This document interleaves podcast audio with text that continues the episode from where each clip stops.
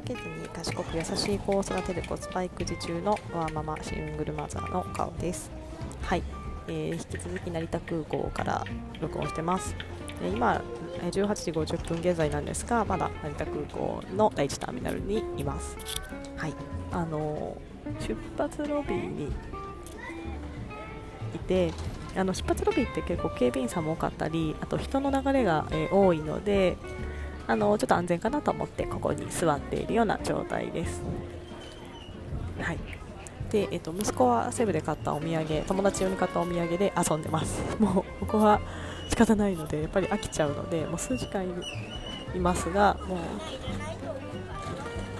まあ本当そんなあの安いもんです。もう子供のストレスとかを少しでも軽減できればと思うのであの今楽しく遊横で遊んでくれています。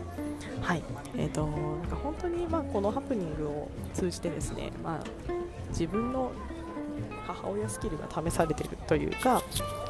もう本当にあのもう気の持ちようだなと思いました。あの本当にこれ結構ストレスですし私結局今4時間5時間ぐらい空港にずっといるんですけども、ま、本当重い荷物で疲れますしあのすごくストレスがかかっているような状態です。ただもう私自身もどうしようもないですよね、もう電車動かないし、バスが動かないのはもうどうしようもないので、まあ、ホテルが取れないっていうのもどうしようもないですし、まあ、それで反省点を挙げとすれば、もう早めにもうホテルを取っておくような行動をするだったりとか、まああのータクシーを並んでおくとかもしかしたらあったかもしれないですけども、まああのー、まあ、初めて遭遇してしまったことなのでそんな臨機応変に対応は正直あの最初から正解はできないかなと思うので、まあ、もう本当に、まあ、これはいい一緒にいじられるかないかのいい経験だなと捉えて、えー、と過ごそうと思ってます。で、えーとまあ、本当にですね私はこの4、5時間で、えーともうイライラしないようにしようというのを心がけてました。あの本当早く帰らなきゃとか、あのー、そういった気持ちが勝ってしまうと正直イライラしますしそれって子供にも伝わるんですよね。で正直最初、あのー、私やっぱりちょっと焦ってしまってちょっと心がざわざわイラついてたんですけどその時はやっぱり息子がちょっとわがままというかなんかあれが食べたいこれが食べたいとかもう結構わがままを言いまして結ちょっと私自身もイライラしてしまいました。はいまあ、ただですね、もうしょうがないなっていうのと、あと息子と会話をして、もうこれは結構非常事態だから、もうお互い協力しようと。人はこういう時はどうしてもイライラしてしまうものだからあの2人で仲良くあの帰れるように協力し合おうねっていうのを、まあ、伝わるかわからないですけどもそういった会話をするようにしました。まあ、息子も分かってくれたのか、まあ、今のところあの後ろで歌が聞こえてしまってるかもしれないですが陽気に歌ってますし、まあ、おもちゃで1人で遊んでくれたりあの私はその間、まあ、何らか電車ツイッターでこう走ってないかなとか、まあ、何らか予約できないかなみたいなちょっと探してるのしたんですけども、まあ、楽しくあのセブのお土産で遊んでくれているので、まあ、なんとかあの